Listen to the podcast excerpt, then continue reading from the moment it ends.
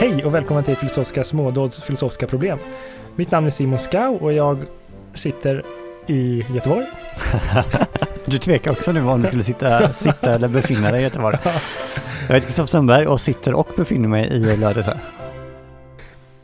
Hej, jag heter William och jag sitter i ähm, Stockholm.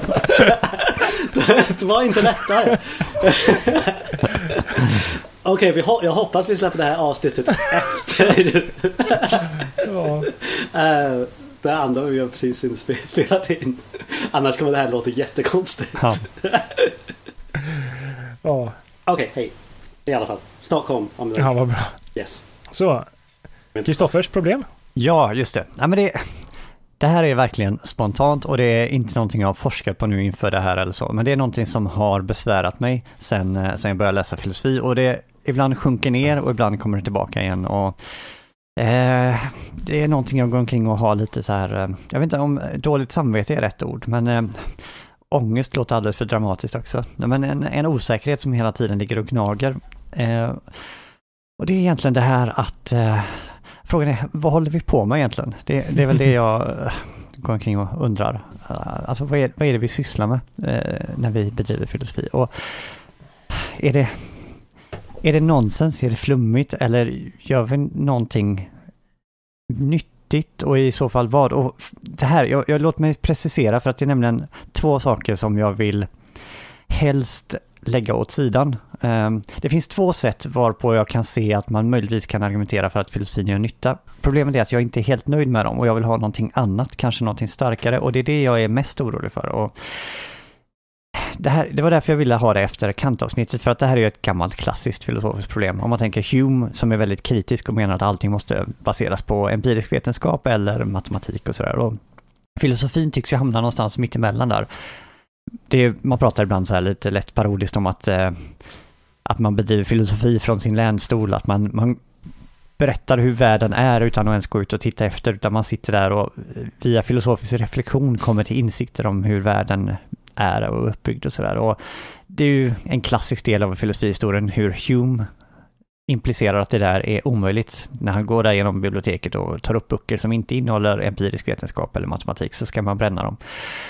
Det finns ju ett känt svar på detta och det är ju Immanuel Kant som på något sätt vänder på det hela och säger att vi ska undersöka vår upplevelse av världen. Om man ska vara väldigt, om man säger det väldigt vagt eller väldigt eh, allmänt, vår upplevelse och formerna den här upplevelsen kan ta. Alltså det är inte bara vad vi upplever här och nu utan det är djupare än så. Men det är ändå inte världen oberoende av oss. Det är inte själva världen där ute som vi direkt undersöker. Det är en lösning. En annan lösning är det som karaktäriserar mycket av 1900-talets filosofi, att man istället fokuserade på begrepps på språket, alltså våra begrepp och där kan man väl se hur filosofin gör nytta. Det har jag liksom mindre svårt att se att, ja men våra begrepp om till exempel perception, om kunskap och sånt där, de är luddiga och filosofen är väldigt duktig på, speciellt ja, analytiska filosofer, är väldigt duktiga på att gå in och titta på ja men om vi säger så här här, då måste vi tro det här där och det här begreppet tycks implicera det här och man, man liksom undersöker våra tankar fast eh, då snarare språket. Problemet är att jag, när jag drogs till filosofin från början och min, det som driver mig egentligen är hela tiden att jag vill veta saker om världen på något sätt. Och jag, jag accepterar ju såklart att vi är inte naturvetenskapare. Det kan... Hey! oh, hey, när vi är filosofer. när vi är filosofer. Okej, okay, ja. Uh, så Nej, men jag har väldigt respekt för, låt säga, ja, men som fysiker och så här. Jag, jag, har liksom, om mina filosofiska teorier säger emot en fysisk eh, teori så det skulle göra mig ganska nervös. Jag har väldigt respekt för det de gör och det känns som att, att gå in och direkt tävla med dem, det känns tufft. Men då vill jag gärna tro att filosofin kan ändå på något sätt fylla den funktionen. Och jag har liksom när jag undervisat om detta så har jag ibland sagt att jo men vi lär oss ändå mycket och jag vill gärna tro att det är sant. Vi lär oss saker genom att se att, okej, okay, vi vet fortfarande inte om teori A eller teori B är sann, men vi vet att teori A implicerar det här och det här och det här som vi också tror. Och vi har upptäckt att teori B måste, om man tror på det så måste man också tro på det här och det här. Så vi ser hur teorierna hänger ihop och om A skulle vara sant så har vi helt plötsligt lärt oss att då måste det här och det här också vara sant. Så att vi gör ändå framsteg. Men jag vill ändå, vad, jag är väldigt nyfiken på vad är eran syn på det här? Alltså jag vill gärna tro att filosofen på något sätt kan, med all den här ödmjukheten och allt det, på något sätt ändå komma närmare förståelse av den objektiva verkligheten, att vi kan närma oss den.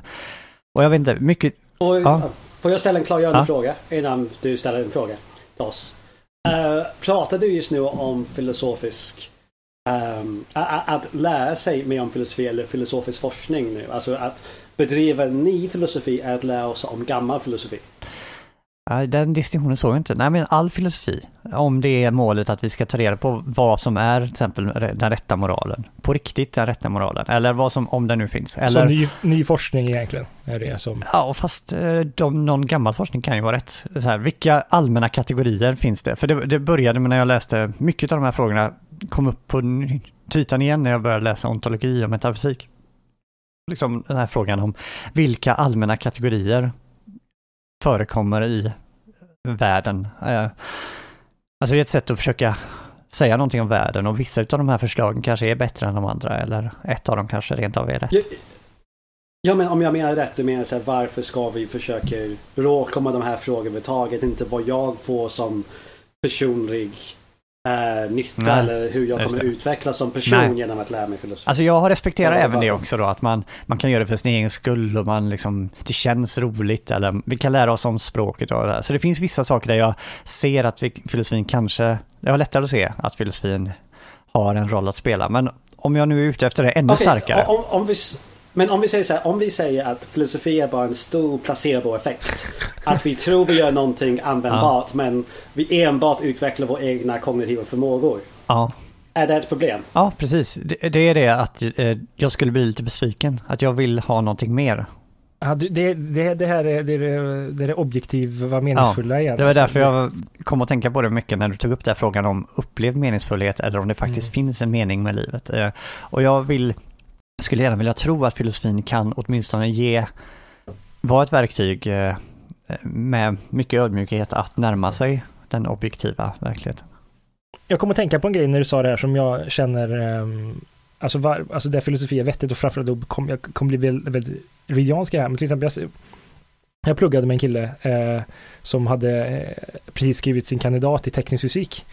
Ehm, och han hade då skrivit om, det var någon eh, version av kvantfysiken, någon teori som, jag kommer inte ihåg vilken snubbe det var, men i alla fall som hade sagt att ja, vi, vi hamnar i en position där ehm, antingen får vi upphäva realismen eller så får vi säga att relativitetsteorin är falsk. Så an, någon, an, antingen blir vi idealister eller så blir vi eller så är relativitetsteorin falsk. Var det verkligen relativitetsteorin eller var det kvantfysiken? Nej, det var, det var, eh, det var en forsk, han, han skrev den inom kvantfysiken, så han menar att antingen ska vi, sä- vi får säga den ena eller den andra. Enligt den här, jag kommer inte ihåg vilken snubbe det var, kom, kommer inte ihåg vad han heter. Ehm, men i alla fall, och han tyckte då, han, han, han skröt lite för mig att "Ja, men det var ju så, det är ju självklart. Eh, vi, vi säger, då säger vi att världen inte finns. För uh, relativitetsteorin är ju jättebra. Eh, och här, här, här, här känner jag direkt här, nej men Nej, du gick fel där. Eh, världen finns, det är liksom, du får gärna försöka och det är ett jättebra problem att ställa det problemet. Men om du, ins, om du hamnar i att världen inte finns så kommer du, så- så är det en indikator på att du har gått fel. Så någonstans i din tankegång, i experimenten, i teorierna så har det gått fel så att säga. Så att bara ta naturvetenskapen som gospel så att säga blir fel i det här fallet för att vi kan eh, det är ett sätt i det fallet att faktiskt pusha och utveckla fysiken till exempel. För om man kommer till de slutsatserna så, så har vi uppenbarligen gjort fel. Kanske säger du det jag vill, eh, men bara för, så att vi klarar. För jag, jag går med på att vi kan göra nytta begrepps, att, begreppsförvirring och sådär. Att vi kan, ja men det du säger implicerar det här och det här. Eh, men Bara om, om det hjälper att ta ett, ex, eh, ett exempel, SIRL, social ontologi till exempel. Säger det någonting om att det finns sådana här grejer, de här sociala objekten? Eller säger det någonting bara om vår begreppsapparat, våra tankar? Alltså, gör filosofin, säger vi någonting om världen eller om våra tankar? Jag vill att det ska vara någonting om världen, eller hoppas. Det, förstår ni? Alltså jag, jag tror... Alltså det här är en filosofisk fråga som man först måste svara på. För du vill att vi ska prata någonting om världen men det, det är också möjligt att i vissa... Um, om man är mot det kantianska tänkandet man kommer enbart prata om sin uppfattning om världen och vi kan prata om, alltså vi kan närma oss att vi har liknande uppfattningar om världen allihopa. Då kan vi mm. anta dem är sanna. Men... Deskriptiv metafysik. Ja, så, så, så vi kan börja på något sätt försöker um, nej, men jag menar det, det, det, filosof, det är en filosofisk fråga om vi ens kan prata om världen. Ja, men jag försökte... Alltså, så, så, att, att, först... Nej, så, så, att, att, att först... Uh, så, så, så, du vill att vi ska ställa frågan, har filosofi någon nytta för att komma närmare världen? Och inte nytta heller kanske. Nej, för jag ville eliminera de där två. Jag ville sätta Kant och språkfilosofin i parentes och säga okej, okay, det där kan eller kanske inte är nyttigt på sitt sätt. Men låt oss ta den här frågan. Ja, men, men så, så jag tycker det finns användningar för filosofi som kanske är inte kommer inte göra dig glad. Men det är i alla fall ett försök att svara på det. Ja. För, men problemet är eftersom jag inte tror man kan prata om världen på sättet som jag tror du vill att man ska kunna prata om världen. Att jag inte kommer kunna ge dig något svar. Jag kan inte ens tänka mig hur, det svar, hur man skulle kunna försöka svara på det. Det är ju ett svar, ett negativt fall... svar. Alltså att det går inte. Det du hoppas på är omöjligt. Och det är ju därför jag fjärmat mig från Kant.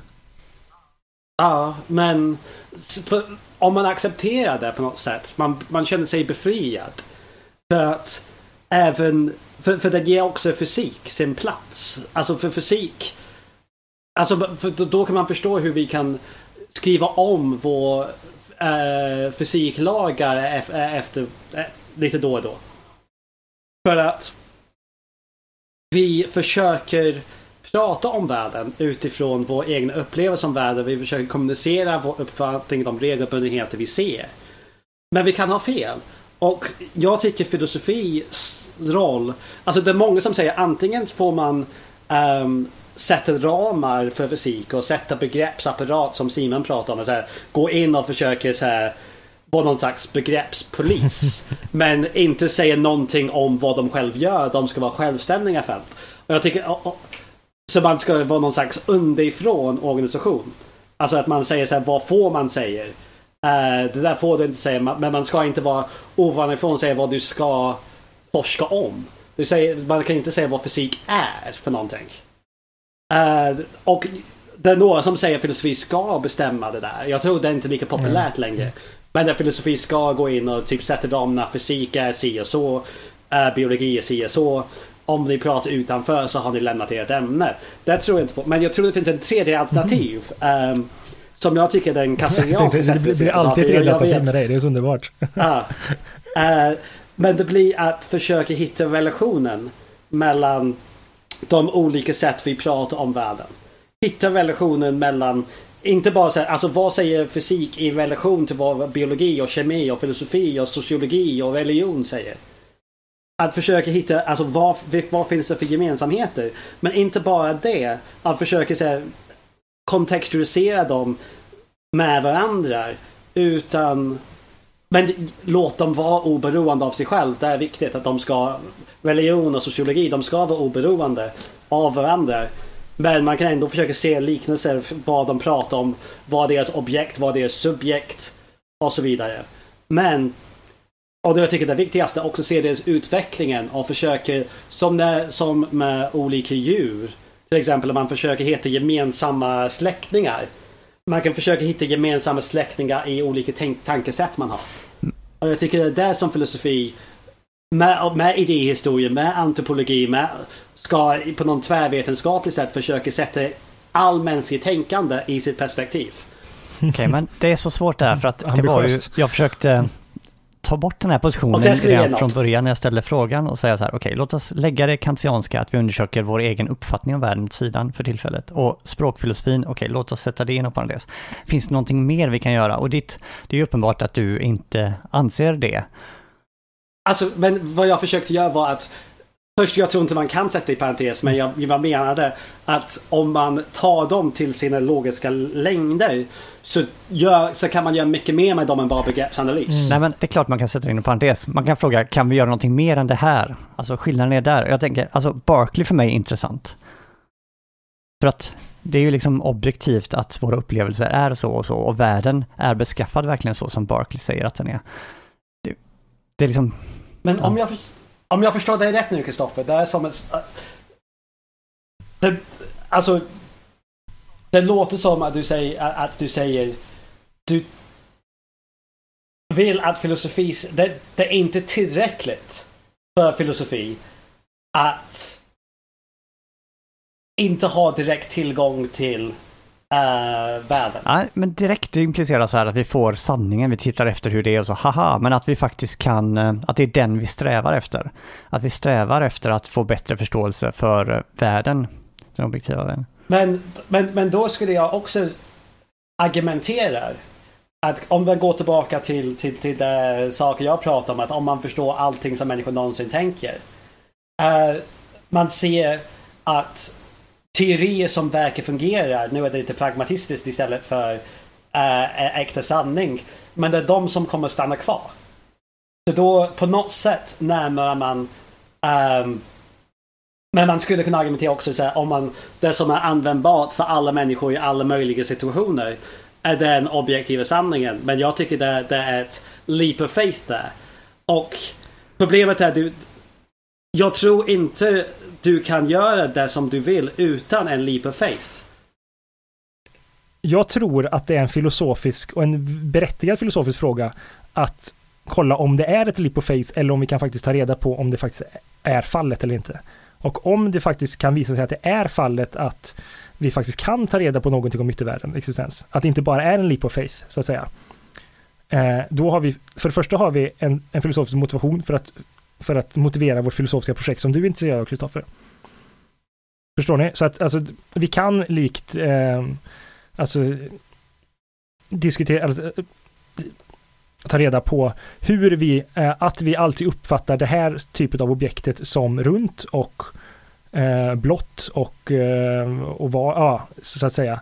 Eh, det kan vi gå igenom, men sen är det en ytterligare fråga att diskutera om det är bara vår upplevelse eller om vår upplevelse faktiskt handlar om någonting ute i världen. Så det är en filosofisk fråga och svaret på den är inte uppenbar. Vil William tror ju att det är en leap of faith och jag tror att det inte är, lik, eh, att det inte är uppenbart att det är en leap of faith. Vi har kommit till olika slutsatser där.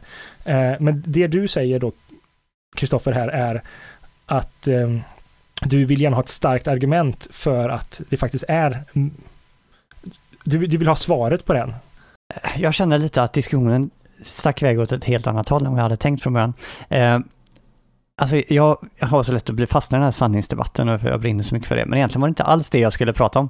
Eh, nej men okej, okay, låt mig tala i tekniska termer då. Okej, okay, syntetiskt a priori. Eh, så Kant säger att enda möjligheten att vi kan ha syntetisk a priori kunskap är om ja, ni är bekant med att det egentligen inte handlar om tinget i sig, utan det handlar om våra upplevelser och kategorierna de tar och sådär. Okej, okay. låt låt oss anta eh, realism bara för sakens skull. Låt oss anta att realism, eh, att det finns en värld att upptäcka. Jag antar att det här funkar lika bra med idealism, men, men låt oss förneka, låt oss lägga inom parentes för tillfället att vi bara kan få kunskap om eh, tinget för oss eller så här. Eller jag vet inte om jag behöver den parentesen, men vad jag undrar är, Finns det någon möjlighet förutom den kantianska att filosofin kan ge oss syntetiskt a priori kunskap? Så skulle jag kanske kunna säga det. Vi, vi har ju massa eh, så här eh, intuitioner och alltså vad har filosofin för metod egentligen? Och det jag undrar är, eh, när, när jag forskar om varseblivning till exempel så vill jag, eller socialontologi, så vill jag liksom ta reda på, jag, jag, anser mig inte forska på till exempel som vissa eh, sådana här conceptual schemes, alltså begrepps, eh, hur våra begrepp hänger ihop och sådär. Det är liksom inte det jag anser mig göra och jag försöker heller inte kategorisera att våran föreställning om kunskap implicerar det här och det här, utan jag är mer intresserad av, kan vi få kunskap eller inte? Och den frågan kan ju besvaras negativ att vi, det kan vi inte, men det är också ett svar om man säger så. Det är inte ett svar på vad vi anser är kunskap, utan det liksom handlar om världen. Kan filosofin ge oss eh, syntetiska a priori kunskap utan att ta för givet Kant? Ja, så, så, så, om jag förstår dig rätt nu. Um, så det, det, du, du pratar lite om filosofisk metod. Och jag, och jag, det är två saker. Först, jag är inte 100% säker vad filosofisk metod. För filosofi kan ha metod utan att kunna svara på din fråga. Det var punkt ett. Och punkt nummer två är för mig låter det som att där återigen att du vill ha ett argument. Uh, för, för om jag ska sammanfatta Kant uh, jättesnabbt. Är, och jag tror jag sa det här under Marx-avsnittet eller något sånt också. Att ehm, um, transcendentalidealismen är ungefär säger det finns ting, tinget i sig, tinget för oss. Transcendentalismen säger jag vågar inte säga tinget för oss kan någonsin vara lika med tinget i sig. Och du verkar vilja ha, på något sätt, kan vi nå tinget i sig uh, på ett annat sätt där vi är säkra. Du behöver inte vara och säker. Jag, jag, nej, inte vara säker, men då är det en leap of faith. Och, där är med, så, så, och uh, så, så, så, två frågor till dig. Um, hur tror du att det skulle någonsin vara möjligt att komma närmare? Och för det andra, varför är det så problematiskt att stanna med tinget för oss? Okej, men den första är ju mer en allmän filosofisk fråga. Jag menar, låt säga då att jag tror att vetenskapen, eh, empiriska vetenskaper, närma, låter oss närma oss den objektiva verkligheten. Alltså man kan ha mycket, man behöver inte vara liksom kaxig där, man kan vara väldigt så här ödmjuk och säga att oj, det finns jättelångt kvar och det blir bara det är inte, eh, alltså det, vi närmar oss och våra teorier idag är kanske inte riktigt sanna och sådär, men det låter oss ändå om man tänker Humes utmaning där, vi, vi har liksom en för, förståelse hur de närmar sig världen emetologiskt, att de studerar empiriskt. Och sen har vi matematik då som jobbar med sina metoder. Och jag är ju väldigt emot eh, flum.